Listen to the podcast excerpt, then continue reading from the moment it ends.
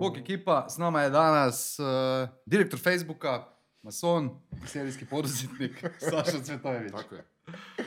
Uz sve to ti si i vlasnik, uh, zapravo investitor u brojnim tvrtkama i vlasnik dvije tvrtke koje su uh, članice naše udruge, udruge i komerc Hrvatska, a to su, Nažalost dvije, da moram Nažalost, sad da. riješiti puno članarine to je. ajde, govorit ćemo se. Jel plaća, jel plaća avansu sve, jel plaća? Ma ima, imamo, imamo dogovore, pregovore, svašta nešto. Uh, ukratko radi se o firmama Insako, koja je zapravo i jedna od prvih firmi, jel tak? I Mailbox iz Croatia, koji je meni osobno jako zanimljiv, a vjerujem i Saši baš zbog toga što je franšiza. Apsolutno. Um, I baš ono, baš sam gledao nedavno, mislim pratim objave na MBE i fino se vi to širite. Znači sad ste već koliko, preko 20 poslovnica. Jesmo, da, da. U Hrvatskoj ih je, zadnji put kad sam gledao, bilo 15, ali mislim da sad Vinkovci kreću, Poreć je pri kraju, znači nekakvih Ha, jedno, ja mislim da do kraja godine bi trebalo imati 20 u Hrvatskoj, plus Bosna, e, Srbija, Slovenija. To ti sve sam otvaraš, ono, komercijalno onak, Ne, obilaziš. ne, ne, ne, ne, znači e, to je u biti prvo kakve franšize, znači nisu sve lokacije u našem vlasništvu, neke su u vlasništvu MB Adriatica, Aha, većina ih je u vlasništvu franšizera, znači samostalnih poduzetnika koji obavljaju djelatnost pod kapom uh, Mailbox etc. Uh, worldwide, znači vlasnika licence, a kažem, nek, jedna je čak joint venture gdje imamo mi pola, a, a jedan Čekaj da to, da to malo razjasnimo. Jel ti imaš master franšizu? Da, da, da. Znači mi smo vlasnici master franšize, nositelji Za regiju. Da objasnimo što je master franšiza. Znači, master franšiza je koncept gdje je vlasnik franšize za cijeli, ajmo reći možda priča od početka, probat ćemo je skratiti. Znači, Mailbox etc. ili MB je nastao u Americi, mislim, 80-ih godina. E, Prvo su naravno poduzetnici krenuli, otvarao, dvojica mi da su bila, otvorili su prvi store gdje su krenuli od toga da se rentaju poštanski sandučići i preusmjerava pošta.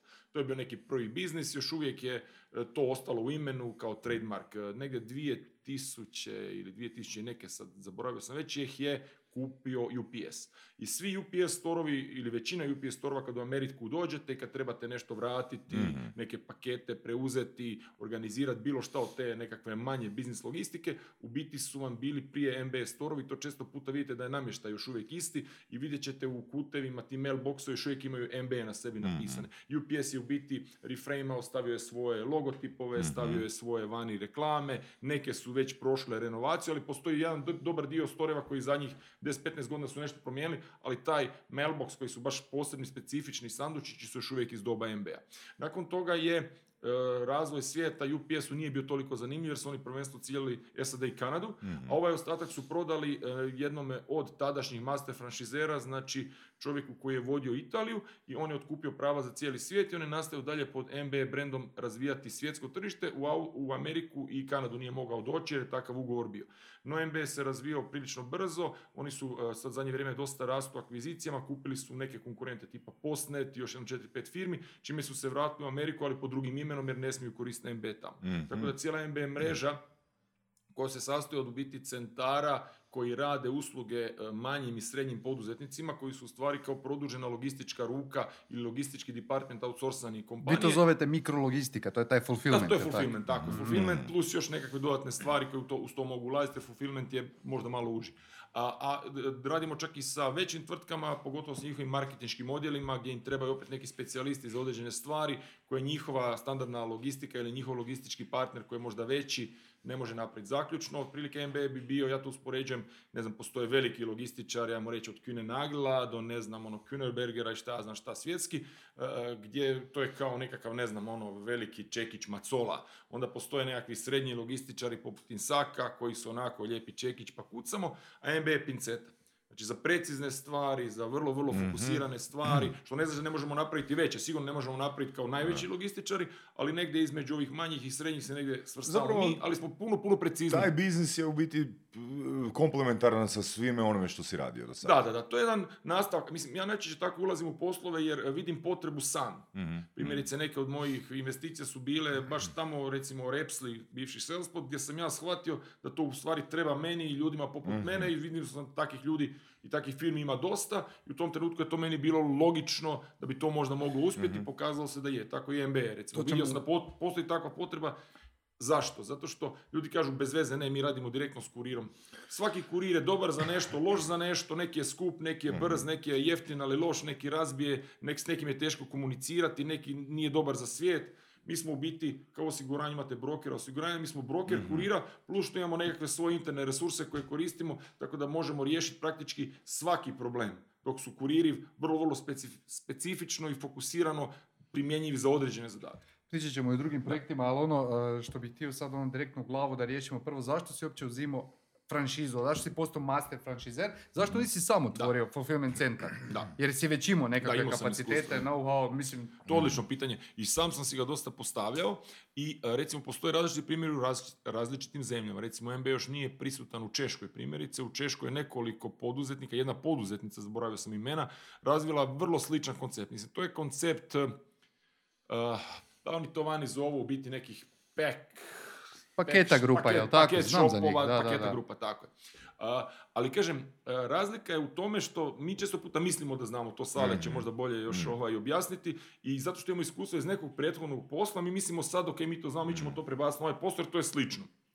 Dobro je da nisam krenuo sam, Super. jer neke stvari koje sam tamo naučio spriječili su neke greške koje sam napravio. I uz franšizu ti napraviš greške i to je fenomenalno zato što ti misliš da si pametniji.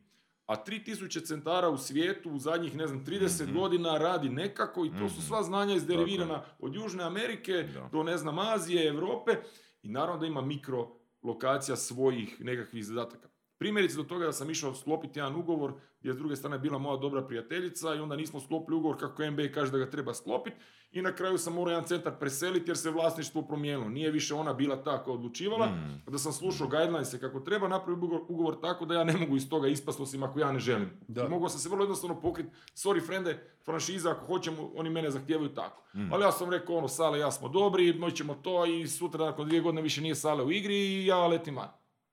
Znači, Tako to da- u principu štediš lovu na taj način. Slušaj, ako si platio skupo franšizu, ako postoje neki guidelinesi, barem za početak, daj poslušaj, nije to neko napisao bez veze. E, ja sam bio pametan. Dakle, ja bi puno stvari krivo napravio u startu.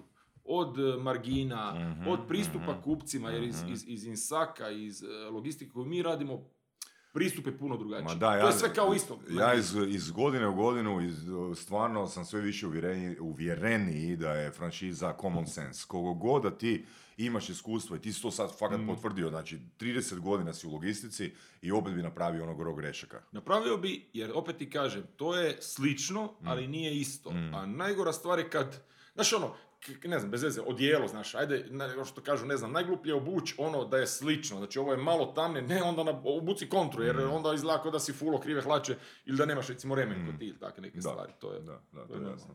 Dobro, to nije st- standardno. Da, da. To je stvar osobne vrijednosti, osobne. A ti bi trebao jednog stilista dobrog uzeti kada budeš odijelo, to ti ko franšiz da ti on kaže kako treba. Dobije one tregere, ali Da, iz ali nekog razloga nismo i se lovili. da, da, Pre, prekratki su, prekratki su. Ovoga, mislim, ovak, a, daj mi reci, otkud je, daj nam reci, molim te, otkud takva potražnja? Mislim, ja, ok, ti si dosta Mhm. utjecaja na društvenim mrežama, jako puno ljudi te prati, imaš veliki engagement. Ok, i bez obzira što to je neki. MB, MBE, franšiza, ona nije popularna u Hrvatskoj. Je.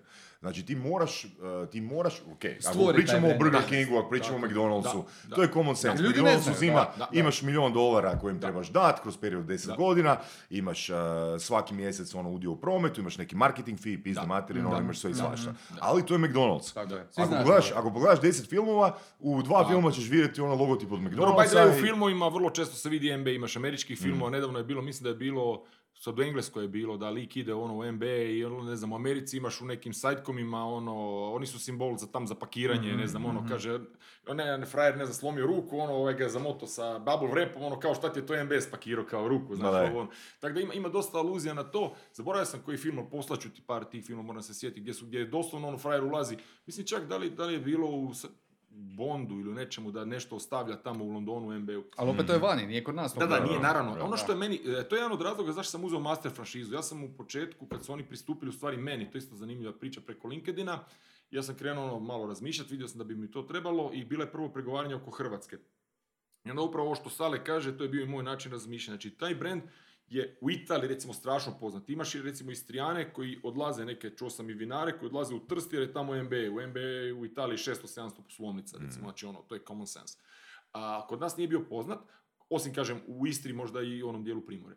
I onda sam ja razmišljao na sljedeći način. Ja ću uložiti puno da taj brand ispromoviram u Hrvatskoj. Kako je tržište bivše Jugoslavije u stvari vrlo, svi smo ono povezani, Bosna, Srbija, kad se u Hrvatskoj nešto započne, to se vrlo lako prenese tamo. Ja ću uložiti veliki trud i onda će sutra neko doći Srbija, Bosna, Slovenija i u biti će to... I onda sam ono krenuo pregovarati, rekao sam ok, ajmo uložiti sve. više, Da. onda uzeti regiju jer će se to što radimo ovdje preljevati, to se pokazalo kroz dve, tri godine da se vidi tamo. Ja bih rekao da je u Hrvatskoj NBA već prilično poznat, naravno da nije poznat e, svakoj bakici s ceste, ali to nije McDonald's da bi morao biti poznat. Zašto, zašto baš to? E, zato što je prvo ulazna naknada i ukupno uređenje stora u odnosu, spomenuo si McDonald's, evo, e, baš sam bio jučer ili prekjučer sa vlasnikom Domino's pice u Hrvatskoj i e, F47 ove e, e, teretana, recimo poznatih svjetskih isto brendova pod franšizom.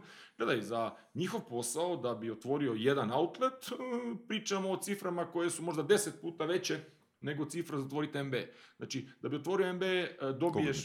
Koliko mi treba? Pa recimo nekakav, ako, ovisi o tome u kojem stanju je prostor koji gledaš koja je veličina, ja bih rekao trenutno negdje između 30 i 40 tisuća eura. Pa to je Možeš i korektna manje. cijena. Da, možeš i manje recimo od nula do, do gotovoga stora. Ok, što daj mi reci koliko, koliko uh, je ROI, koliko, koliko je očekivani ROI i ROT. E Kad je povrat investicije? Da, da, e sad ovako, to ti dosta ovisi o poslu, o lokaciji, ali nekakvih, ajmo reći, tri godine bi ti morao vratiti u najgoroj varijanti. Postoje storevi koji vrate u dvije godine ili godinu i nešto. Ali kad kažemo vratiti, to znači pokrivene su Isplatiti- plaće menadžera.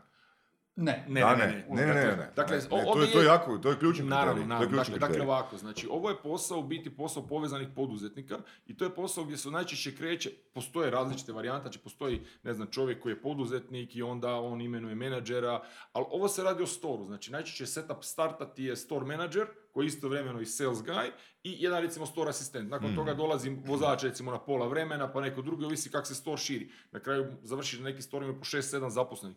Postoje, ne znam, Španjolska Italija storovi koji generiraju 3 do 4 milijuna eura godišnjeg prihoda, što nije mala stvar, s obzirom da je ovo, kažem, fina logistika, ovo nije, e, i to je usluga, to nije prodaja robe, znači Da, treba napraviti da. 3-4 milijuna eura na uslugama, to su već storovi koji imaju ono zgradu tri kata, dole logistika, srednje neki graf print, gore uprava, još nekakve stvari.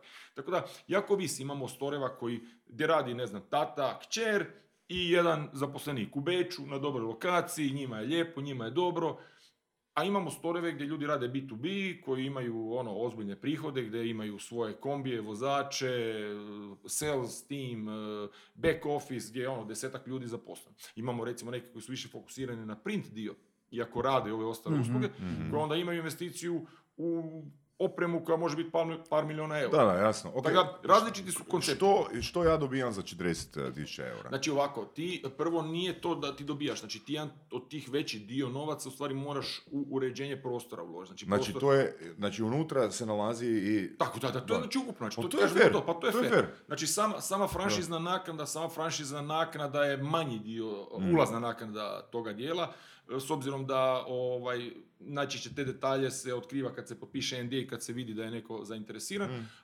Dobija se software koji je sada trenutno najveća stavka zadnjih dvije godine u stvari ulaganje u software. To je pretpostavljeno neki paušal. E, Mjesečno. ne, ne, ne. Znači, sastoji se od ulazne naknade Ok. i koja uključuje znači trening, prenošenje know-howa, p- korištenje brenda i sve. Online e, edukacija Da. ili uživo? Mi smo u Hrvatskoj čak i tijekom korone inzistirali na Živo. uživo. Online, mi nismo online biznis, znači naš biznis je upravo na granici, znači ajmo reći, članovi udruge su većinom uh, uh, uh, web trgovci i ljudi koji su super u digitalnom svijetu. Ono što smo mi skužili da kad dolazimo ispod digitale postoji crta gdje prelazimo u stvarni svijet, tangible svijet gdje ovu pivu moramo skladištiti, prebaciti, vratiti nazad, ona je pukla, pa otpisati, pa ne znam, riješiti sa kurirom kad piva pukne nije samo tvoj paket nadrljao, nego je nadrljao još 10 paketa koja ona zalila ili aronija ili med ili ko zna šta. I tu su, on- to onda mi preuzimamo. I često puta je setup taj, vi dečki ili cure, vi ste dobri online a mi vam radimo offline. Vi prebacujete narudžbe i dalje puštate nama. I to je onda setup gdje mi znamo ovaj dio, mi ne znamo online i zbog toga mi se u to ne petljamo, ali znači mi ulažemo u softvere koji u biti povezuju ta dva svijeta. Ka- kaj, kaj taj software radi točno? Taj software ti radi primjerice, znači da on spaja tvoj web koji je na Magentu, WooCommerce u nečemu, spaja ERP, znači sustav u kojem ti ili ja vodimo skladište, izdajemo račune i sve ostalo, i spaja kurirske usluge i nas. Znači u biti ti u biti praktički iz toga svoga softa, najčešće ERP-a, automatski mi preuzimamo tvoje narudžbe, to jest narudžbe tvojih kupaca, mi ih komisioniramo, ispisujemo, to je ukupno, možemo raditi uvijek dijelo, visi koji dio se dogovorimo, znači, ali od recimo toga da preuzimamo tvoju narudžbu tvoga kupca i da mi to predajemo kuriru ili vozimo sami ili neki od naših, ovisi, ovisi kakav je set, znači tebe to ne zanima, kupac dobija to, povrate opet rješavamo mi, ali možeš raditi dio. Ti možeš, ne znam, imati svoj RP, na njemu isprintat naljepnice ili nam dati nalog, znači bilo koji od, od tih stavaka između možemo ti napraviti mi. Neki nas koriste u potpunosti da je naše e, skladište njihovo skladište i oni rade čisti samo online. Neki kažu mi imamo svoje skladište, ali vi ćete preuzeti spakirane pakete. Neki kažu mi ćemo odraditi tako, ali ćemo mi vama dati u balku svaki dan. Ono, ne znam, donese čovjek nekad manji web shop, doslovno donese ovo danas treba isporučiti nove adrese i mi spakiramo svakog posebno, adresiramo radimo primjerice nagradne igre, neko organizira nagradnu igru i sad treba podijeliti, ne znam, tisuću tava, jer su tave bez veze, dobitnici bez veze govorim, tih tisuću tava mi preuzmemo kod onoga ko proizvodi tave, mi spakiramo tako da se ne razbije, mi signiramo ako treba isprintamo njegove nekakve naljepnice unutra šta sve treba, dragi Marcel, hvala što se sudjelo u nagradnoj igri tupa i pošaljemo. Znači on je time u biti taj offline dio riješio. Nama je poslao popis dobitnika i šta treba napraviti. Doviđenja. Wow, Dobro. to je, to je fakat ključ Da, znači ono, to je ono, E, naš ta možemo još malo o tome? Može, Da. može, samo sam htio vezano za taj, uh, općenito za usluge koje nudite. Mhm. Spomenuo si par puta da imaš ono uh, malu obitelj koja recimo radi samo ovaj drugi dio grafički dizajn. Mhm. Znači, vaša primarna usluga je u principu fulfillment, E, mikrologistika. gledaj sad ovako, to je upravo zanimljivo kod NBA. Jedan od stvari zašto sam ja se odlučio ući u NBA, što ima puno revenue streamova. Znači, to nije, primjerice, ti u, ajde, spomenuo si McDonald's, ti u McDonald'su imaš jedan glavni revenue stream, to su walk-in customeri, ok, ajde zanemarimo sad ovaj Volt i ovo što, ali načelno su to walk-in customeri koji dolaze i kupuju s tvog menija 20 različitih u prosjeku jela, menija ili nečeg. I to je to.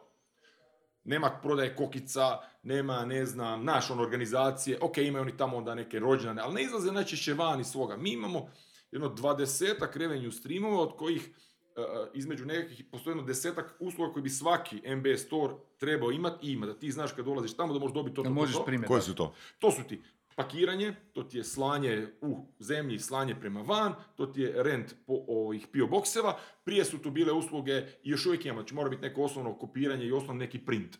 E, I prije je bio, u Hrvatskoj mi to još nismo razvili, to je money transfer, znači da je ili MoneyGram ili, ili nekakav Western Union. U Hrvatskoj zbog GDPR neke procedure još uvijek nismo to uveli, ali kažem, to su osnovni set usluga. Iza toga, tu postoji još jedno 20 dodatnih usluga od, ne, ne radi svaki store MBA fulfillment. To jest, ne može jer nema veličinu. Mhm. Nema može prostora. za manje. Da. Recimo imaš, ne znam, super store u, u Španjolskoj gdje frajer imaju nekakve kartice, mobitel kartice za cijeli svijet, što cijeli, ona ne znam, njegov uh, zaliha stane u neki ormar sa strane, ali opet neko to mora Pa imate neke kriterije? Koji je minimalni ono Imamo, naravno, prostor naravno, koji moraš imati? naravno. Znači, postoji za svaki tip stora, postoji minimalni A, znači imamo više tipova stora za znači, početak. tako. Ok. Znači, postoji store koji, ako čovjek kaže, znači mi želimo raditi B2C, ako je lokacija centar grada, onda će to biti store, recimo 50 kvadrata, koji će biti ma- mahom za walk-in customer, koji će pružati usluge turistima slanja vina, kupili smo pakete nekakve pa ne želimo nositi. Čekaj, od Ostavit ćemo- 50 kvadrata ti možeš onda i računat e, smještaj za, ne znam, te vino i te Da, stvari. znači ti za nekakav gradski stor, mi smo čak imali stor koji je bio nepunih oko 40 kvadrata, bio je smješten na križanju e, Vlaške i Draško, e, Draškovićeve i roknut je u, u ovome e, potresu i nažalost smo se morali iz te, iz te zgrade iseliti van. Ali taj je store recimo u Zagrebu za turiste. Turisti često puta kupe neke poklone, vide negdje u vinariji nekako vino, imaju neki onaj, kak se kaže, suvenir shop u centru grada i ti turisti danas putuju na 4-5 gradova. I sad su nešto kupili u Zagrebu, sad to moraju tegliti u, ne znam, Beč i Veneciju, Azijatu. Oni već znaju sustav da on dođe. MB i kaže evo to, to je moja adresa, pošalji mi kući. Drugo, često puta turisti pošalju torbe, ne bi vjerovao, znači e, svoju prtljagu, on kaže, a promijenili smo, ne znam, plan, idemo na dva dana u Veneciju, ali ono, sad imamo viška prtljage, da nam tu prtljagu u hotel, taj, taj u Veneciji pošalji. Donese tamo, Amerikanci su na to navikli, Italijani su na to navikli. Bezvezne ono, usluge, mi recimo nudimo s jednom firmom da ti ostavi dok šeta po gradu, da ostavi kod tebe kofer, recimo ako je centralna gradska lokacija, to je dobro. Rentanje adrese, preusmjeravanje pošte je nešto standardno, tako da imaš, ovisi o lokaciji i o tome što je vlasnik franšize na mikrolokaciji, u čemu on dobar. A kak birate lokacije? Znači, da li ste vi predodredili lokacije gdje će biti MB ili čekaš neko Ne, se javi, onda ne, ajmo vidjeti ili ima da, ne, ne, tijekom procesa e, mi e, prvo imamo strukturirani proces razgovora s svakim potencijalnim kandidatom i pokušavamo shvatiti u čemu on dobar, iz koje branše dolazi, šta je on voli. Neki ljudi su introverti, znači njega forsira da ide na B2B sastanke, probali smo, ne ide. E, neki ljudi Misliš voditelji tih franšiza? da, da, voditelj, ali kažem, o voditelju centra ovisi, to može biti poduzetnik, tipa ti otvaraš centar, ti si voditelj ili ti možeš nekoga zaposliti.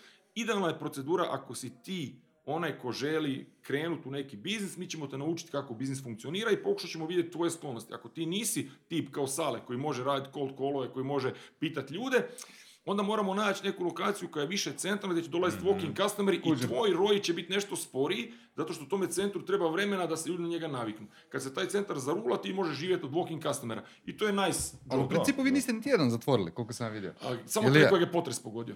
Gdje smo morali izaći van, e, to je bilo super. Krenuli smo tjedan dana znate, prije ne znam da li potresa i korone i... Znate koja je najuspješnija franšiza na svijetu? Mislim po broju otvorenih uh, franšiza. Subway. Je li? Ali, ali, ali Da. i najneuspješnija. Dakle, svaka četvrta jedinica se zatvara.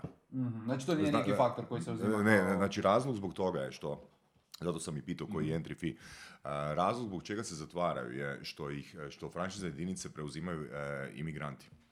Jer imaš obitelj, ne znam, Mhm. iz Azije ili iz, ne znam, Meksika, Puerto Rika, koji su došli s nekom lovom. I oni ne mogu naći poslove, kužiš. I sad ono... I ovo mi je gotov njih- setup, jel? tako je, ali oni su, neću reći, neću nikoga osuđivati, mm dodat ćemo još par država, oni su neuredni i ne razumiju biznis. I bez obzira što je to franšiza, gdje imaju ono uh, standard operating procedures, A ne poštuju, ne poštuju standarde i zato brzo propadaju. Tako da, Mi sad imamo sličan sustav, mi smo sad znači, na tržištu preko četiri godine od prvog otvaranja prvog MB centra u Radničku u Zagrebu i to je isto zanimljivo što Sale kaže. Mi sad imamo jedan e, e, lagani trend gdje naši zaposlenici MB centara počinju izražavati želju, a to je isto tako moguće u, u konceptu, da otkupe neke MB storove koje smo mi imali kao vlasnici. mhm. I to smo sad već imali sa jednim storom, imali smo jednoga kolegu koji je jedan od prvih zaposlenika koji je e, otvorio svoj centar, znači izašao je iz, iz MBA i sad kao ovaj samostalni poduzetnik je otvorio centar u Križevcima. Ono što je tu super je, znači oni su već vidjeli koncept kako radi, oni znaju cijeli Mhm, posao, mhm. mi naravno njima dajemo i neke povoljnije uvjete za otvaranje, zato što ne moramo uh, uložiti u edukaciju. Da. Ljudi da, ne razumiju koncept Ali tu ima još jedan psihološki jer, kažem, faktor. I oni Imaš- već znaju. Imaš jedan psihološki faktor, znači ako imaš menadžera koji vodi neki store i ti njemu prodaš franšizu, postoje dakle istraživanja koja potvrđuju, to, a to čolak može ono linkat, postoje istraživanja koja potvrđuju da je da ta jedinica postaje još eksplodira, uspješnija, Mhm. postaje još uspješnija. A ono ke ti zapravo kao vlasnik master franšize ili uh, stvoritelj kon- koncepta, Znači dobio si čovjeka koji će grist, ono... Meni to apsolutno ono- ima smisla. Ne, ne, apsolutno Win-win situacija znači, on, za on svakoga. postaje od zaposlenika, Da. postaje Postaje, poduzetnik. da. Mhm. Njegova motivacija se u tome trenutku mijenja, on je čak uložio i svoja sredstva i sad više nije ona priča, znaš ono, jel mi se da, jel mi se ne da, nego on jednostavno sad tada živi s tim. A nama je dobro i njemu je dobro, on već zna biznis Mhm. I kažem, a, ljudi zanemaruju taj koncept edukacije i često puta, ma kao šta smo mi dobili i koliko to košta, to nije edukacija koja se provodi kod nas vrlo strukturirano i u storu i u učionici, nego to je prvih par mjeseci gdje su moji ključni zaposlenici vezani 80% radnog vremena na pomoć i rješavanje franšizera. U biti držati, držati njih sretnima je da rade posao je naš, naš u biti glavni posao. I to se često puta u početku pokazuje. Ljudi lutaju, zaborave šta su dobili na edukacijama, malo možda budu nezdovoljni i onda sad imamo primjer jedne ovaj, franšizerke koja je inače super, fotka 512 paketa danas. Za jedan store 512 paketa u danu. Dosta dobro. To je ono, ubijanje. Znači, tebi već nekakav break even, ako imaš pametnu strukturu paketa s 20 30 paketa na dan, naravno nisu samo paketi, imaš ti još dodatne usluge. Ako se baziraš samo na jednom revenue streamu, često puta nisi dovoljno dobar, tako i u vašim biznisima. Ti moraš imati par revenue streamova, čak i udruzi, Jasno, i ako si samo na jednome, Jasno, teško. Jasno. Gle, meni to apsolutno ima smisla za, za nekoga ko uzima franšizu, ali ajmo sad pričati za trgovce. Koliko njima ima smisla vaša usluga, jer vi, uh, osim što znači imate uslugu skladištenja, Mhm. znači vi za njih i šaljete te Tako pakete, što je zapravo dosta praktično, ja sam isto vaš e, Mhm. korisnik, izuzetno zadovoljan, pokrenuo sam web shop, mali web shop ono prošle godine s jednim proizvodom uh, i nema mi smisla da se ja sad za, zafrkavam s tim ono da svaki dan šaljem paket 2, 3 ono, nego vi Jasno. šaljete, date neki svoj fi i sve super. Jasno. E sad, jesi ti razmišljao računo, imaš li neku računicu do koje se to uh, nekakve, uh, ajmo reći, brojke paketa isplati meni kao trgovcu? Kad ja dođem do brojke od, ne znam, x paketa, onda mi se više isplati Da, to je pitanje za ono milijon dolara. Ali opet je odgovor u tome kakav je tvoj biznis model i što ti želiš od posla. Znači, mi imamo klijente, ono one man band e, e, web shopove koji žele život. Znači, on želi raditi online, njega u cijeloj priči uopće ne želi, imamo, ne znam, super odvjetnike, imamo neke, znači, ljude koji imaju dobra primanja i čovjek nama donese neki store, doslovno ovo odneste na poštu. I mi njemu naplatimo fee za uslugu, jer on kaže ja ne želim, a znaš kakav odvjetnik mora imati ono da Njemu bude vrijeme zbiljan- vredi više nego to tako. što će vama Znači, mi jasno. nikad nismo najjeftiniji. Znači, mi u biti na upit bilo ko član udruge da kaže koliko koštaju vama domestik slanje za dve kile. Naravno da ne možeš biti najjeftiniji kad ti skladištiš i šalješ. Mogu biti najjeftiniji. Jel ali možeš? Mogu. Znači, mi imamo takve uvjete. Mi ti šaljemo e, mjesečno samo sa jednim e, našim glavnim partnerom oko 10.000 paketa. Jel tajna ja ne znam, ja, ne postoji e, ovako, znači, trenutno MBM mreža u Hrvatskoj, ja bih rekao je među tri, znači imamo i one About You, imamo velike, znači strane, e, nisam siguran koliko u Hrvatskoj, osim možda paro i najjači web shopova, su jači u broju paketa od nas, a mi se širimo tim tempom da ćemo mi njih sustići. Znači mi sa našim lokacijama, kažem ono, jednome samo kuriru dajemo 10.000, a radimo sa nekoliko kurira. I plus to što imamo u Insaku svoju kurirsku službu, znači login, e, koju držimo najviše, na njoj u biti, ja mogu reći otvoreno, Insako već dugi niz godina može vidjeti se, poslovno u Hrvatskoj gubi, ali su oni nama bitni zbog kvalitete usluge. Mhm. Jer u određenim segmentima to znate, 11. mjesec, Black Friday, 12. mjesec, godišnji odmori, kuriri pucaju. Mhm. I da bi mi zadržali kvalitetu usluge, mi tada ubacujemo svoje kapacitete u igru da pomognemo čim više možemo. Ali opet što ti kažem, ti kao veliki web shop, ti ćeš najčešće raditi sa jednim ili dva kurira. A ti kuriri će tebe tretirati, naravno, dobro, jer ćeš ti njima slat mjesečno 2-3 tisuće, 5 tisuća paketa, što nije malo, ali ti kuriri nikad nisu dobri za sve tvoje stvari.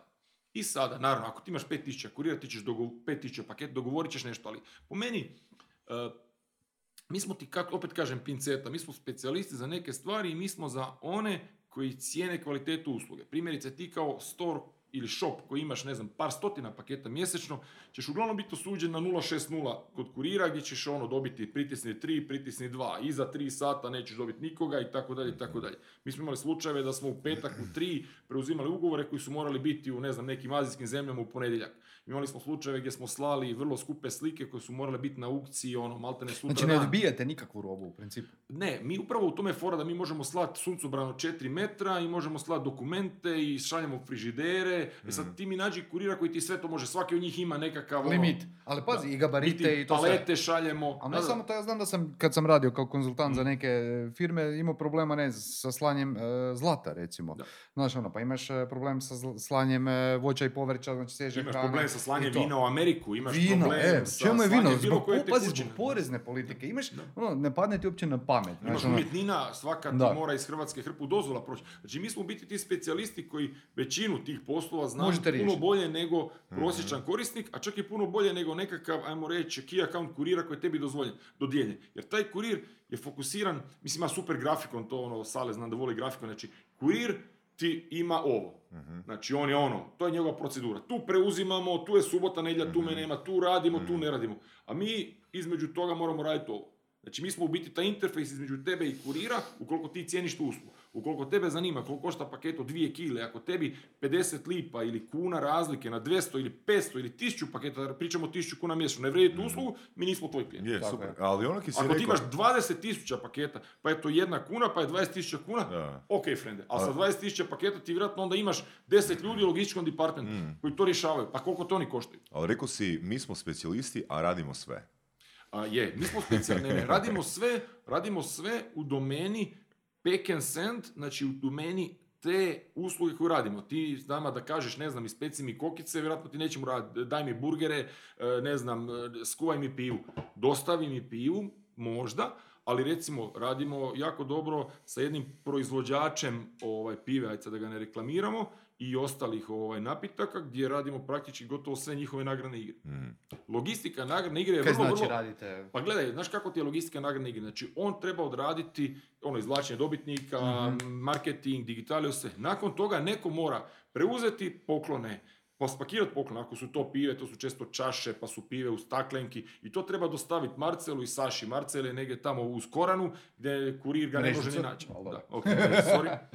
I, I neko to mora preuzeti. Znači oni sad imaju opciju ili da to svojoj logistici, Mm. pazi, logistika u pivarskoj industriji je totalno druga priča. Oni rokaju palete, kamione, šlepere, a sad to moraš spakirati, pa se to sve porazbija kad daš kuriru, ako nije dobro spakirano, sve se... Znači, one daju nama, mi im to posložimo, napravimo i oni praktički imaju ono možda promil polomljenih ili ne samo to, često puta ljudi u nagradnim igrama fulaju adresu, pa ga nema ode na godišnji, pa se to vrati, pa onda treba ponovo slati, pa onda ovaj zove. Mislim, to je ono nightmare logistički ako ti nemaš ono troje ljudi u nekoj firmi koji će se odgovarati na pozive i dobiješ kontra, kontra efekt jer ti kupci ono, nije mi stigla nagrada, di je, šta je, zašto je, jao gospođo, da li ste krivi broj, ta, a joj, to, sorry, kužiš, pa ja sad nisam tu, ja sam se A ko, ko, ko, ko- ko se javlja na telefone? Jesu to ovi ljudi iz skladišta, isti ljudi? Jesu educirani ne, za ne, to? ne, ne, ne, kod nas, kod nas, e, ono što je isto zanimljivo, znači mi, e, naš MB store klasični, znači voditelj stora je kontakt Centar, osoba, ok, tako je. ok. I on ima svojih,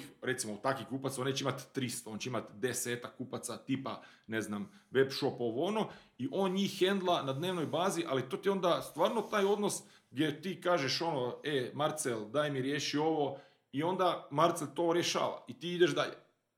A dok, ne znam, ti kad radiš s nekim drugim, ti si osuđen na, velim ti, 060, Mhm. e, dobar dan gospodine, ja zovem iz firme te i te. Aha, dobro, pričekajte trenutak. A šta vi uopće trebaš? On uopće nema pojma ko si ti. Da, ti da, kad da, nazoveš, ne znam, Znači, tu je taj Beki u radničkoj, Beki već zna, tako je, Beki već zna, a Marce šta je, a nije ti stiglo. Evo, Je, je, apsolutno, ja se slažem Idemo tim, na meni je to, to brutalno. idemo na to rješavamo, nema- ona zna ko nema si ti, šta si ti, čime ti radiš, jer ima deset. Čak te zove Ti- mene ti zovu za savjet, znaš ono, vidjeli smo nek, nešto. Ali nemaš nikakvih dodatnih troškova za uh, customer service. Pa da, A to je uključeno To je u cijenu. uključeno, da, I šta da. još mi radimo? Znači, često puta logističke tvrtke ti rade račune koji ti kažu, a pik robe po komadu, pakiranje, istovar palete, utovar palete, vamo tamo. I sad ti kao srednji ili manji web shop, pojma nemaš gdje šta.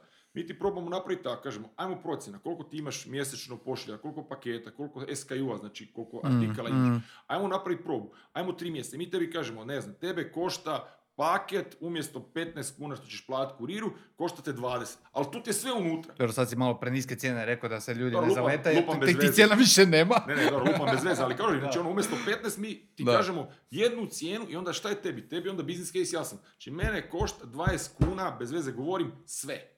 Da, da, Bilo u the da. line. I ti onda znaš, imam 300 paketa mjesečno, košta me puta toliko, to je. Dobro, Ovako da, ti da. ne znaš koliko kvadrata skladišta koristiš, danas moraš imati 6 kvadrata, Je, to dođu je, tri je. palete, Mislim i to, i ono, i ono MTU i sve to izbjegneš ako ideš da, njima, da, ali da. da, da, li, da li trgovce uopće zanima s kojim kurijskim službama vi radite? Ko šalje tu robu? e, to ti isto ovisi. Neke da, neki ne. Znači, neke zanima... Je to javna informacija, ali vi to komunicirate? Ne, mi sve komuniciramo, znači nema, nema tu nikakvih, to ti ja opet ti govorim, meni to isto prije bilo, ono ljudi kažu šta ću ja raditi preko te mogu raditi direktno. Evo ja ti u Insaku već dugo ne radim direktno s osiguravateljima, iako imam ono kontakte, ja znam s kim sklapam, ali radim preko brokera. Mhm. Jer broker za, za, za moj tip posla meni pomogne da pronađem najbolju opciju. Meni nije cilj u osiguranju dobiti najjeftiniju policu osiguranja. Mm. Jer sutra kad izgori, onda ovaj kaže, a, članak 6.7, a, nema ništa. Ja kažem brokeru, ti mi nađi, ti, ti mene poznaš, dođi sa mnom, razgovarajmo, pripremi i složi mi ti tender između osiguravatelja i nađi mi najbolju opciju. Kužim Mhm. analogiju, ali nije baš skroz istom, zato jer ovdje ono kupac ima taj zadnji e, kontakt Mhm. s dostavljačem i sad ako dostavljač napravi lošu uslugu, Mhm. naravno e, kupac će krivi trgovca, ne MB, Mhm. razumiješ? Znači ono, meni je kao trgovcu bitno ko će Naravno. dostaviti paket. Naravno. Odnosno, ne tko će dostaviti, nego hoće li oni ispoštovati nekakve osnovne Znači, norme. različiti naši logističke i partneri customer imaju različite zahtjeve. Mhm. S druge strane, mi e, kako radimo sa nekoliko, ne radimo sa svima, sa nekoliko kurira, govorimo o Hrvatskoj, Mhm. sa svijetu radimo i više, mi znamo koji kurir je čak dobar za koji dio godine, koji kurir je dobar za koji grad. A i Mi tako imamo odlučujete na kontakte, temelju naravno, toga. Mi, ako nam, znači ima dva, neki kažu, aj možemo imati, hoćemo raditi s GLS-om. I mi radimo s GLS-om, ali on radi preko nas sa GLS-om i GLS zna da mi radimo s njim, ali mi konsolidiramo pakete, rješavamo dio posla, mi imamo svoju marginu na tome i sve predamo GLS-u. Svi sretni, svi zadovoljni. Mhm. Jer on hoće GLS. A mi mu kažemo, gledaj, ja ti mogu garantirati da ti je usluga ala GLS sa cijenom, a mi ćemo iskombinirati, jer mi znamo gdje će možda HP, gdje ćemo mi sa našima, gdje možda InTime je dobar, jer ne znam, GLS ti neće perlicu odvest na vis. Hoće ako si mu top. Mhm. Ali, mislim, ok, kad govorim već o imenim, ali mi znamo ko može i ko hoće i Jasno, kako ćemo. Jasno. I mi možemo, ne znam, za, za slučaj frke imali smo uskrs, čovjek zove ja, ovi nisu stigli simo tamo. Gle, nekad za naše kupce koji su nam bitni, on je dobio to ono na maltene, nije bilo jutro uskrs, ali je bilo popodne dan prije. Ono, tak da, Za svoje kupce ti uzimaš paket i stavljaš ga u ali logistika je, dečki, ne, ne, ono, gle, ja, uvijek- ja, mrežnicu. kažem, ja, kažem, ja kažem često puta kad dođemo, ja radim neki možda taj finalan razgovor još uvijek sa, sa nositeljima, sa franšizerima, znači nema njih toliko puno, Josip i moji dečki od naprave prije screening i vidimo šta je prve sastanke. I to je nešto sam ja naučio, to je bio super jedan lik u Engleskoj, Cowley se zvao, oni su sad, Engleska je bila isto area franšiza, to jest master franšizer i prodao je MBU nazad kad išao u mirovinu. I Steven je bio super. Steven bi na sastanku, kad bi došao franšizer na zadnjem njegovi iz marketinga i prodaje bi se odradili, sad Marcel hoće kupiti franšizu, dolazi Steven i kaže, ono, final word, if you want to get rich fast, then open a pub. Rich, get rich fast or broke. Znači ono, da vidiš brzo, hoćeš se obogatiti ili propast, then open a pub in London. Ali ako nije to, ako hoćeš sustainable business u kojem ćeš raditi i u kojem ćeš vidjeti growth i koji će ono ostati biznis i 10 godina i prvih par godina koji dobro radiš duplati se, onda si na prvom mjestu. Ali ako si onaj lik koji u godinu dana hoćeš uzeti paru ili vidjeti jesam ili nisam, onda ajmo odmah završiti, odi tu preko, otvori pub, u tom pubu ako si pogodio... Znači ono- nema easy money, brze love. ne, u logistici nema brze love, logistika je rudarski posao, logistika nije posao koji ti možeš e, glumit menadžera, pogotovo prvi godina. Možeš kad napraviš firmu. Znači ti prve godine si customer support, šljaker, vozač, ali iz našeg iskustva, primjerice, sad smo to vidjeli u Hrvatskoj, dobri storevi se duplaju. Znači prva godina 100, druga godina 200, treća godina ono Mm, 400 i to je nekakav ono, e, ajmo to reći, to smo vidjeli u Španjolskoj, i to stvarno ono funkcionira ako si ti u tome. Ako si ti to uzeo pa ćemo se malo s time Ali zezati. to nije poanta franšize. Ba poanta franšize je, kako god ti okreneš, ni jedan posao ti ne možeš, ne može tebi ni franšiza niko pomoći ako se ti u tom poslu misliš zezat. Mi smo to uzeli pa ćemo to malo se igrati. Ne stari, jesi ti za posao ili nisi za posao. U svakom poslu tako. U McDonald'su ti ćeš ga otvoriti, Ok, I računaš uzet ćeš customer- menadžera. Uzet ćeš menadžera. E ja ti kažem još jedna stvar, evo ti primjer i kod nas. U Sloveniji promjena menadžera je bila ključna da su oni eksplodirali. Mhm. Prvih par mjeseci, čak i dugo je bio čovjek koji je dobar, ali nije bio za taj posao. Mhm. Promjenom menadžera došla je nova. Što znači nije bio za posao? I mene zanima ko- kako znaš da je netko dobar menadžer. Da. Evo ja ću ti reći za logistiku. Za logistiku mi prvo i osnovno ne možeš biti u ovom poslu, ne možeš biti menadžer koji će biti u kravati, odijelu. Zasuči i glumit rukav i šefa. idemo Ne, delat, ne? to je hands-on business. Da. Svi koji su bili hands-on, znači koji su bili, imamo Davida u Varaždinu, lik ubija, imamo Luku u Požegi, dečko je odličan, imamo masu, da se ne spominjem, među mojim franšizerima, stvarno, oni koji su odlučili raditi B2B, imamo dečke iz Đakova koji, koji rasturaju, zaposli su dobrog store menadžera, ali i dečki su na tome. Mhm, mhm. Tako da, ono, a da ne govorim, imamo dosta žena, imamo Veliku Goricu, imamo Karlu, imamo Mateu, imamo u U Dubrovniku. logistici, baš u skladištu. da, da, da, u Dubrovniku, mislim, to, kažem, ono, e, žene koje su skužile da u tome mogu nešto napraviti, naravno, e, zaposle e, i djelatnici Šljake, pomažu članovi obitelji, da. ali, ali ti moraš biti u tome, ti moraš biti sa kupcima, Mm. ti moraš rješavati njihove probleme. Ovo je posao rješavanja problema. Ako ja riješim problem mome kupcu, on ostaje sam. Mi smo imali firme, a vi ste dve kune skuplji i sad ono, tu ne završava prodajni razgovor. Ako si ti menadžer koji vi ste dve kune skuplji i ti odeš. Ali tu počinje razgovor. Znači, mi smo dve kune skuplji. Koliko ti paketa mjesečno šalješ? Šta se tebi dešava s tim paketima? Koliko si puta imao da ti se, ne znam, razvilo, zbog toga izgubio ugovor ili da, ne znam, kupcu su došli i imao si problema, lošu recenziju, koliko te košta loša recenzija, šta si radio s time? Aha, a koliko šalješ paketa, ne znam, 400? 400 puta 2, 800 kuna. Jel tebi 800 kuna vredi jedan problem mjesečno ako ti ga ja mogu riješiti? Dobro je reframe Ne, ne, pa to Da, je ista, ista stvar kad, kad meni dođu kao na konzultanciji, konzultacije i kažu kao, joj, znaš kaj ne bi sve načine plaćanja kartice, kad ću sad plaćati uslugu nekom, preko, znaš ti koliko to košta? Preko koliko? 200 kuna plus PDV, recimo početni fi. I ono, jel ti to neki problem? Pa da, ali to mi je trošak koji ne trebam. Čekaj malo, čekaj malo. Ako ti nemaš taj trošak, ako ti nisi spreman dati 200 kuna plus PDV za primanje kartice, pa ne idi u biznis buraz, jebote. Da. O čemu pričamo? Da. Kužiš? Mhm. To ljudi ne kuže. Ali ja molim danas da mi ljudi plaćaju karticama, recimo na Insakovom shopu. Ma jasno, uvijek je ma jasno. prokleti COD. Ja, ja, evo, ja dan danas Znači, cash ne delivery znam, ljudi plaćaju Da. pouzećem. ja, ja kod ne razumijem Zašto? čovjeka koji naručuje preko weba Pa ja ću ti i plaća poduzeće. Ja ću ti Pouzeće. pouzećem. Ja ću ti objasniti. Neću ti ja objasniti na svom primjeru, ali radimo ta istraživanja svake Da. godine. 4000 kupaca prošle godine ispunilo. Pitali smo im koji su vaši omiljeni načini plaćanja. Pazi, 60% je reklo što? Pouzeća. Kartice. Kad pitaš trgovce, kažu 60% je zapravo pouzeće ili više. E sad, ali drugo pitanje je bilo prema kupcima. Zašto onda, ako preferirate kartice, ne plaćate više s karticom? Boje se. Tako je. Opet, 60% bojim se krađe podataka. Znači imamo jedan glavni Da li problem. krađe podataka ili se Krađe bojiš podataka. da ti neće isporučiti to što si Ne, mu piše, bili, birali smo par opcija. Prvi je bio bojim se krađe podataka, znači veliko nepovjerenje prema zapravo Web, ja mislim, web shopovima. web shopovima, prema općenito možda i korištenju kartice, gdje, ko, ko će to meni ukras, znaš ono, Ma. jer zbog, zbog čega? Zato što... A ne- zašto, zašto daš konobaru u birtiji To u restoranu to, koji to, odnese iza to, pa ti naplati? to, Točno to, ljudi ne razumiju, znači edukacija je... pre- prepišem i naručim na tebe cipele iz Njurka. Edukacija, ja govorim već godinama, ljudima, znači koliko je bitno to povjerenje. Nama, naša i tema konferencije bila kad si ti Mm, bio gost ono panela sve o povjerenju. A, onda smo radili, bio je i Jori i Abraham iz Mm. Safe Shopa, Trustmarka, sad imamo svoj Trustmark, a, hoću tu priču proširiti na cijelu regiju. Recenzije, isto, zadnji put smo pričali sad u, kad smo bili Ideja Marošić, koliko su bitne Da. recenzije. Znači, ljudi to uopće ne shvaćaju. Ali ovo što mi smo upravo u tom poslu gdje mi njima enablamo nekakve stvari da se dese. Ja ću ti reći primjer. Naš Tomo koji se otvorio Križevce, koji je kod nas bio Krenuo je čovjek doslovno store asistenta, grafički dizajner, uh, onda store manager, onda marketing manager i sad ima svoj store u Križevcima. I a, Tomo je jedan dio vremena u tih četiri godine uspio čak i raditi godinu dana u Njemačkoj, pa se vratio. E, radio u DHL.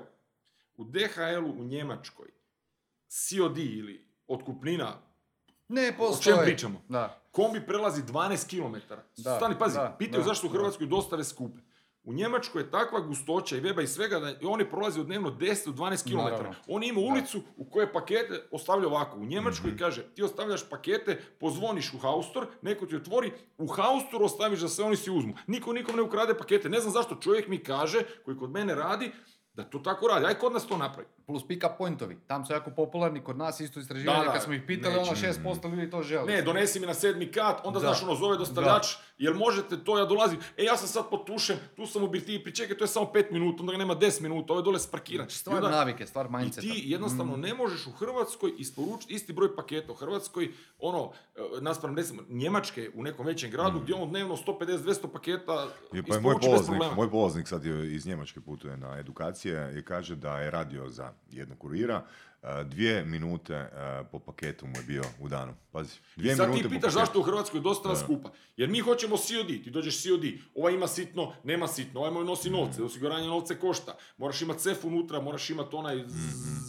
onu boju ako ti neko prepadne, znaš ono cijeli setup toga, onda dolaze ovi, mislim ljudi uopće ne kuže šta se u dostavi dešava s paketom, a kamoli s novcima. Ti ne, novce u neki sef, sef košta, osiguranje košta, dolaze oni zaštitari da to preuzmu iz svakog huba. Daj plati karticom, Hipotetsko pitanje, što bi se dogodilo kad bi svi dostavljači imali POS aparate sa sobom, nema više To su keša. sad počeli, a opet ti govorim, koji je smisao ako naručujem na webu, pa da kasnije onda njemu opet se može bojati krađe podataka. Tako je, ne, ne, ne, tu je, ne, ne, ne, ne, pazi, pazi, A zato pazi. što ovaj tebi očita, može ti on to i snimit kamerom. Nije, nije, ono, dolazimo do drugog problema. Zašto ljudi, ima dva problema, ne samo krađa Mhm. podataka, znači da ja paket actually dobijem u ruke. Iako, realno, znaš, A ono, ti unutra dobiješ- dobiješ Da, da, baš to, ko će sad to, ono, mislim, imaš ti pravo to kao otvoriti, ali ko će ti to, mislim, ko to radi uopće, ne? Tako da, u principu, e, tu je strah je najveći problem Dobro, jedno A pitanje, jedno pitanje za tebe, sad, Marcel. oprosti, možda, možda ono što kažeš strah.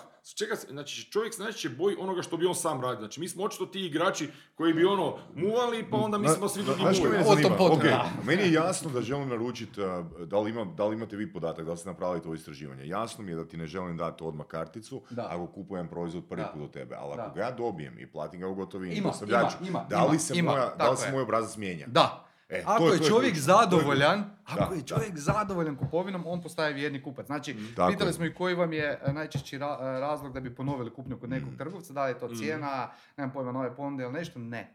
Glavni razlog je zadovoljstvo uslugom. Mhm. Znači, čisto da ja tebi, sad sam ja ono, Ok. stekao povjerenje, sad možemo dalje raditi. Da li to znači, a evo ja sam tebi dao 100 kuna za proizvod, uvjerio sam se da si legit i onda ostavim podatke od kartica. Vjerojatno, da. Eto. Da, da. Eto. To je neki Ali cijeli e-commerce u Hrvatskoj, to si ti istraživo i to znate, još uvijek toliko spor zbog svih tih stvari usporen i onda ljudi pitaju zašto kod nas sve više košta. Kako ne bi koštao sve više? Evo sad, Mm. sad smo imali izmjene zakona o zaštiti potrošača, akcijske cijene, vake nake, izmjene na webovima, odvjetnici. Pa smo imali izmjene GDPR-a već pet puta od kad smo pokrenuli web shopove. Svaki put je to nešto, razumiješ? Pa onda imamo, ne znam, ono, konstantno nekakve uvjete MTU, 6 kvadrata skladište. Ok, ne ulazim, a da ne kažem zemlja kao zemlja koja je oblik takav da je dostava tiz, ljudi ne kuže u biti, možemo dvije rečenice o paketnoj dostavi kako ona funkcionira.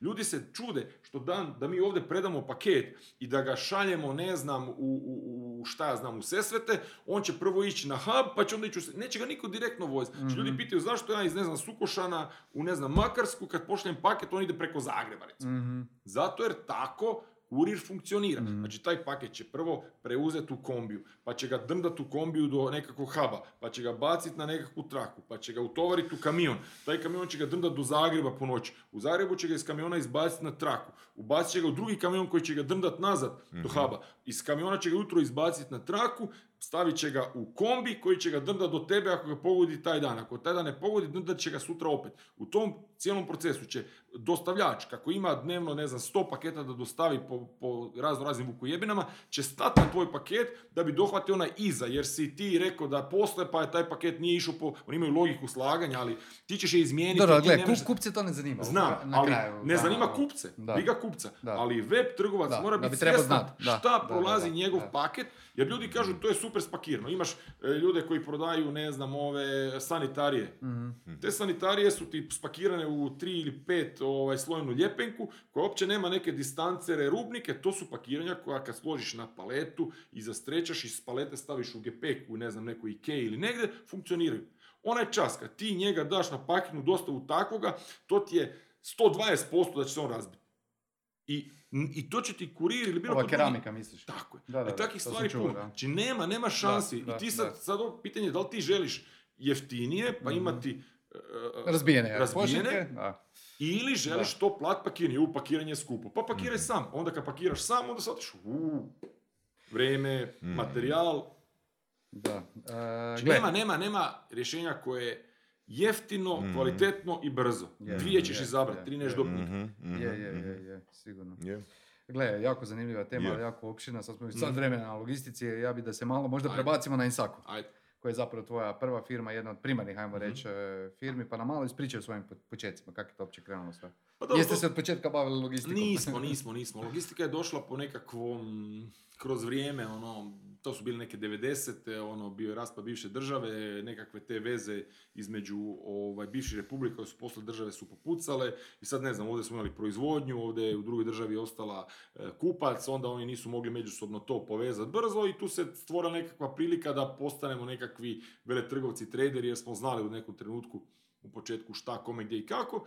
Iz toga Kako je- si znao? Jesi gradio network ono, od 15. godine, ok? pa ne, nego, kako bi ti rekao, mislim, to je bilo smiješno, to sam pričao baš u jednoj emisiji. Ono što je danas bio web, to ti je možda u tom trenutku nama bio oni oglasnici u večernjem, Da, da, srijeda, da, pet, tako da, e, subota, i tad su počeli plavi oglasnik, zeleni Da, je bio zlatni, neki ovo ono. I to ti je bilo ono mjesto gdje neko ko je neko htio nešto kupiti, ne samo B2B, nego to je, ne samo B, e, B2C, nego to je bilo i B2B, znači ono, ne znam, ti si bio trgovo s ovim, Marce s onim, ja s ovim, i tamo smo gledali ko šta radi. Mhm, I tu smo neka počela ogla- oglašavanja, ali kažem, ja sam stvarno radio i ono, ideš kroz grad i vidiš, a gle, tu ovaj nešto radi, kuc, kuc, dobar dan, ne bi vi trebali to, Mhm. mm, koji si ti, vizitka, ponuda, posle poziv. Čekaj, 18 godina si imao. Da, da, kad sam krenuo. Mm. A, a, to je bilo neki prve, prvi godinu, dvije smo većinom radili a, a, jednu drugu stvar koju smo kum ja voljeli, to su bili servis i iznajmljivanje aparata za igre, ove, Mhm. video igre, flipere i pokere, da, da, da. A, zato što je to sve bilo isto i ovaj, u biti najveća fora je nama tad to bila čak ne toliko zarada nego što smo mi dobili fliper, znaš ono iz ne znam iz Austrije bi ga uvezli, Klinci da ga, da ga posložimo mi 18 Da. godina onda ono dve, tri noći ono isprobavanje, ono Mogu ti 300 Marcel kvadove, Mm, kvadove da, renta? Napraviš si reframe, evo ga, sad O, imam znaš, 20 dobiješ, kvadova. ne znam, ono, fliper koji je ono, zadnja nekakva, ovo prvoga mi imali sprobamo, to nam je bilo dovoljno. I onda smo krenuli to ono, rentat, popravljati, onda smo to malo skužili i onda smo u tom nekakvom poslu počeli kako je to bilo, treba dostaviti, treba vratiti, treba, nas, treba nabaviti dijelove, puklo staklo, ovo, ono, onda smo gledali šta još, gledaj, i ovo mu treba, ono mu treba, radili smo dosta s birtijama, onda su oni počeli, treba mu, ne znam, onaj držač za papire u WC-u, za sapune, za ovo, za ono, smo skužili, a i može i to, pa onda vidiš kad si to nabavio za ovoga, možeš i omer, sve s njima radio s restoranima, hotelima. Zapravo se i jedno slagalo na drugo, a? Da, da, i onda ono, Da. nakon nekog vremena su vidjeli da je Da. u stvari ovo nekakav biznis, ovo smo pustili, Mm. kući prebacili se. Dobro, a zašto? Zašto? Mislim, ovo sad Da. ide kontra mene, Ajde. ali zašto onda web shop? Zašto, znaš, ono iz tog B2B segmenta ulaziti u B2C? Koliko ti se to uopće isplati? Pa gledaj ovako, uh, mi smo u B2B-u i uh, mi imamo već nekakva interna rješenja za B2B web gdje neki naši korisnici vide ulaz u naš uh, tamo vam, ali jednostavno mi Koliko to njih koristi? Da, Ja znam da Malo, to ne žele koristiti. Da, ja sam to prije da. 10 Ma godina Neki da, neki ne. da, da. E, Neki su nas čak tražili da to napravimo, pa smo mi to njima napravili, ali ne bi vjerovao, ovaj naš posao je još uvijek onaj neki smiješan posao. Ja mislim da još uvijek neki faksevi čak dolaze, ono, narudžbe mailom, narudžbe telefonom. Znam, ono. zato, zato i pitam. Znaš, ono. Ali, ali nekako, gle, to Da. vrijeme dolazi Da, i da, dinosauri, m- moje godišta i starijega će lagano odlaziti. Znači imaš mi, mi ekipa s kojom smo mi počeli, sad već ono pred penziju neki su otišli i lagano faksevi rade phase out. E, I narudžba skenirana mailom radi lagano phase out. E, mi sa nekim našim e, key accountima imamo EDI direktno, znači spojeni smo s njima gdje njihove narudžbe idu u naš sustav, fakture idu tamo vamo. Ljude malta ne treba, ovi tamo ne znam, veliki znaju toliko SKU-a oni od nas naručuju i to njihov kompjuter se obradi, pošalje mi narudžbu mi na centralno ili po trgovinama. Ali još ima dobar dio tih tradicionalnih kupaca koji vole čuti se na telefon, Doći šta vi imate, da, da, ali, to je nekad i dobro, jer to će opet Sale reći, u tom telefonskom razgovoru, to je recimo meni bilo, mi smo, kako smo mi radili u početku, mi smo izreklamirali u ne znam večernje, mi imamo dobru cijenu za tri artikla. Ljudi bi zbog toga nazvali, onda je moj zadatak bio i mojih par ljudi da objasnimo, imamo još i to, ne, ne, ja trebam samo to, ne, čekajte, ali ovo, joj, Mhm. onda sjeti, joj, treba mi to, a imate i to, joj, dajte mi na kraju tri artikla, narudžba od 50 Ali stavaka. to je i, mislim, Zorin komentirao na ovoj konferenciji u Banja Luci gdje smo bili. Kaže, ako ti imaš 100 kupaca, pa kakav CRM? Imaš telefon? Sve ovisi, da, o veličini, Da, ali kad dođeš do 10, neke 100 veličine, kupaca, onda probaš pa automatizirati. E, kad, ti, kad ti radiš sa velikim kupcima često Da. puta, ali ja sam toliko nekako već dugo u tom poslu da ja stvarno vidim koliko taj automatizam može napraviti sranje. Štete, a? Da. Da. Zato što ako on nema AI, još uvijek nema, njega unose podatke ljudi, ako ljudi rade krivi input, ono garbage in, garbage out, uh, ima to, probavaju pogoditi sezonalnost, ali dobar bajer, kuži da je, ne znam, dolazi sezona, on kuži da je ultra u Splitu, on kuži da je tekma danas, Mhm. razumiješ, ono, za svoje storeve koji su, ne znam, oko ultre, to treba onda pive na drobić, stari moj, znaš, nema, kompjuter to ne predvidi da je ultra, zna da smo ovo prošle godine, pretprošle ovo, ono, simo tamo napunio i dođu potracaju sve i sad panika. A dobar bajer to može. E sad, pitanje je kad ćemo mi naći taj nekakav dobar, ono, znaš, da, da koristiš podatke, ali da, da, jer još uvijek ta umjetna inteligencija treba će joj vremena da to Ma da, i isto i s chatbotovima, još 2016. su počeli ljudi ovoga stavljati chatbotove, ali znaš, nije to isto kao kad ti se obrati stvarna osoba. Još u dućana, online ne. je to lakše, zato što vi u online koji ste puno jači, mi kažem, mi imamo web shopove i najviše zbog toga da budemo prisutni, nama to je, ne da nije primarni kanal, nama je to ono, to sam ti reći, da, to je iza, iza crte, pa zarez neke tamo nule. Ali Da. moraš biti tu i, i, i Da, mi učimo da. na tome i mi se kupcima predstavimo. Ali zaključno ono što si rekao, e, u, u tom nekakvom hardcore stvarnom svijetu, naravno da su strašno bitna sva informatička pomagala, ali još uvijek lik koji Mm, zna, koji mm. je dobar, koji je dobar salesman, koji može procijeniti i koji će skuži šemu, naravno da imaš danas od Watsona pa nadalje, on gleda kakva je temperatura, pa na osnovu toga će padat kiša, neće, koliko turista, vlakove, avione i skuži da tu treba pojačati, ne znam, Mm. pivu, bez veze govorim. Samo jedan komentar vezano iz, iz moje domene. Na- kad ljudi istražuju ovo što ja radim, edukacija, na kraju si napravi neki filter, ono dvije, tri firmice koje bi mogao taj posao za njih napraviti. E, glavni razlog zbog čega dolazi kod mene je jer sam ih ja nazvao. Mm, točno to. Pa dobro, da, Drugi to- su, to- ali znači, isto, ali isto, drugi, čuli su ti E, glas, znači, ali ti- ista stvar znači, ti je u- Zašto ste kupili Kuša- kod njih neko zato- nas? Oni nisu su došli. nazvali. Oni su došli. E, ista stvar ti je u svijetu online znači Mhm. gdje nemaš, gdje je automatizam, Mm. ajmo reći, zašto ljudi najčešće ne, ne ponove kupovinu kod nekoga? Zato ih niste podsjetili, znači nije vidio Da. oglas, Mhm. nije dobio mail, Mhm. nije dobio poziv, kaj god. Mm. Znaš, ono, taj korak poslije kupovine naši e, trgovci najčešće failaju, ne rade ništa. Jel ti meni vjeruješ kao neko ko kupuje na webu, nisam ono najjači sigurno u tome, e, ali ti zaboraviš nakon dva, tri mjeseca koji je bio taj Da. store di sam, joj, Da. kak je ono bilo, Da, treba da, ti da. neka stvar. I onda, o, ako ti nisi imao kroz mail komunikaciju, ali kako ćeš inače ako ne znaš ključnu riječ? Da, Znaš, da, ono, pa da, kroz da. mailova jedan zilijun mailova. Podsjeti me, dođi mi, znaš, ono, budi prisutan. Mhm. Da, nekako, kako god. Ne Pa mislim da je to Ogi čak rekao da on gleda e, trošak marketinga kao e, customer service. Mm. Ok. Da. Koliko često uopće kupuješ na internetu i što kupuješ? Osim Tesla. Da, ova dva auta sam zadnja kupio na internetu, to je isto zanimljivo, ne znam koliko ljudi je to kupilo u Hrvatskoj, znači dva od dva. A, I treći sad sam kupio, znači isto preko interneta koji dolazi, nisam čak imao predstavništvo u Jel Hrvatskoj, kupio sam, da isto je Tesla, samo je čekam, čekat ću još.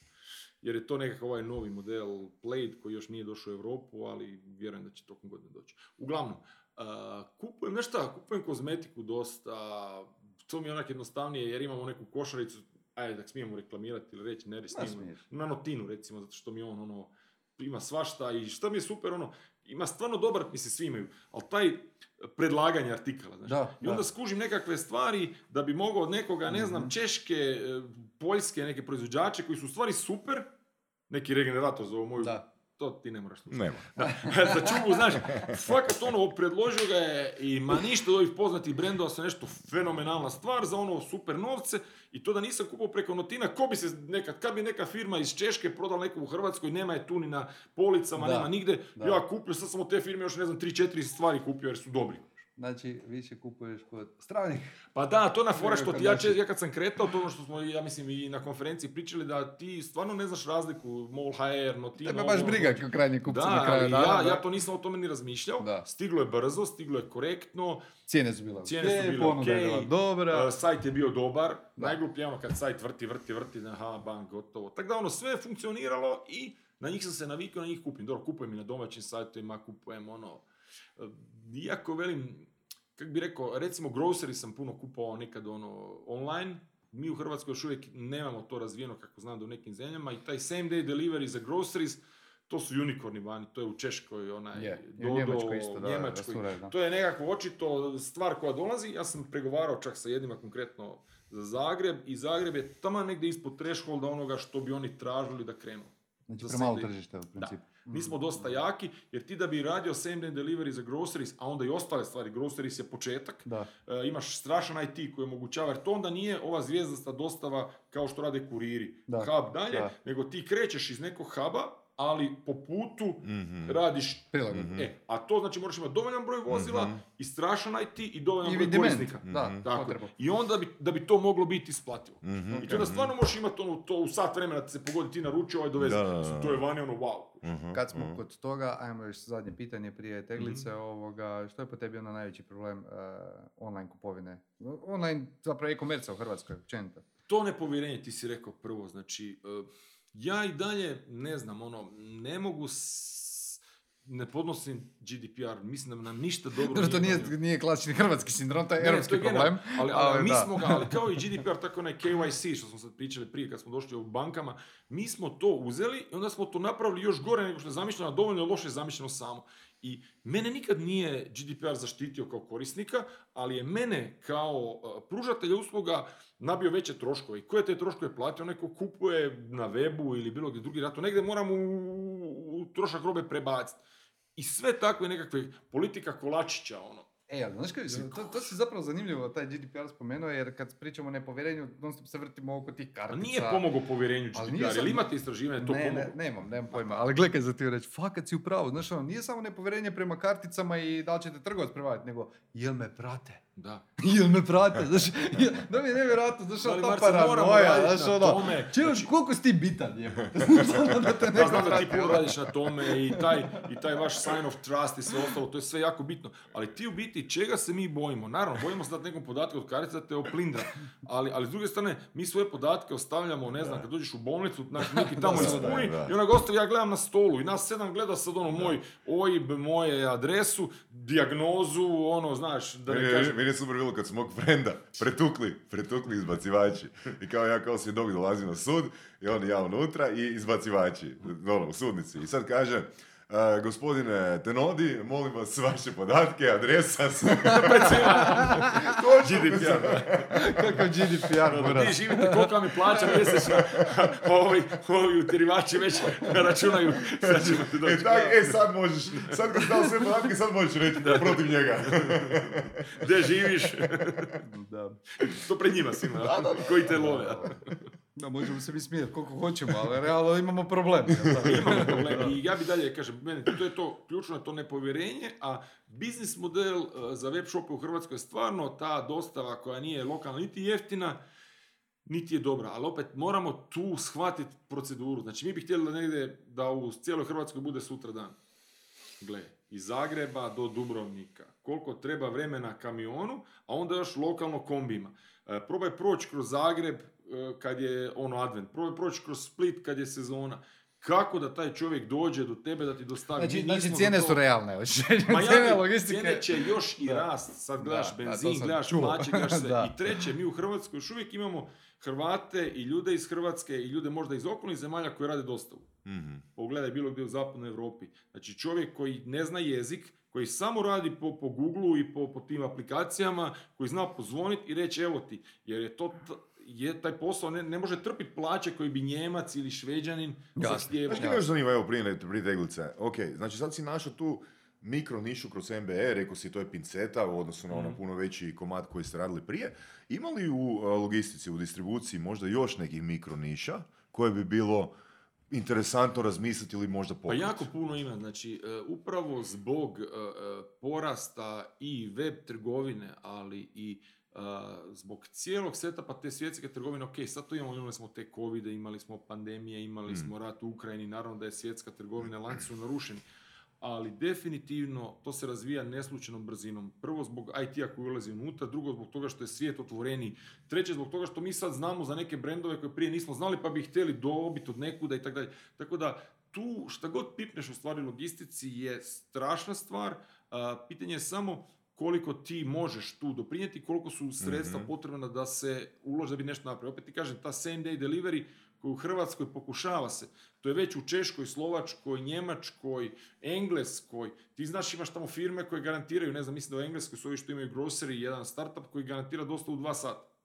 Hm. Znaš, ti kod nas ono, šta na Mm. konzum kliki koji još radi, imaš one slotove, pa sutra, pa nema sutra, ima prek sutra i tako dalje. Mhm, Što opet super da i mhm, to imamo. mhm. Ali tu ljudi su sve više razmaženiji, ljudi žele sve bolju uslugu, ljudi sve manje očito idu u, u fizičke Da. trgovine i, i ljudi su navikli na kupnju online i to će sve više biti. I to će zahtijevati taj last mile, strahovito povećanje, zahtijevati će kompletno nove modele kako uopće doći do customera kroz gužvu, kroz ovo ono. Ja ne pretpostavljam da će to biti neki dronovi i šta znaš šta, ali treba će nalaziti načine kako u stvari to Mhm. efikasno i brzo dostaviti, jer mislim, ti znaš koliko je bio boom uh, e-trgovine u Hrvatskoj, a stvari koliko su mi još daleko, ne govorimo o Njemačkoj, Engleskoj, Americi, To je sto puta. a govorimo o da. Češkoj, Slovačkoj, Da, Poljskoj. da, da. Jel moguće, je. jel mo- moguće neki scenarij tipa da e, se isporuči najkvalitetnija moguća usluga krajnjem korisniku da deset kurirskih službi surađuju u tom procesu? Uf, to ti je ko da nateraš telekome da surađuju.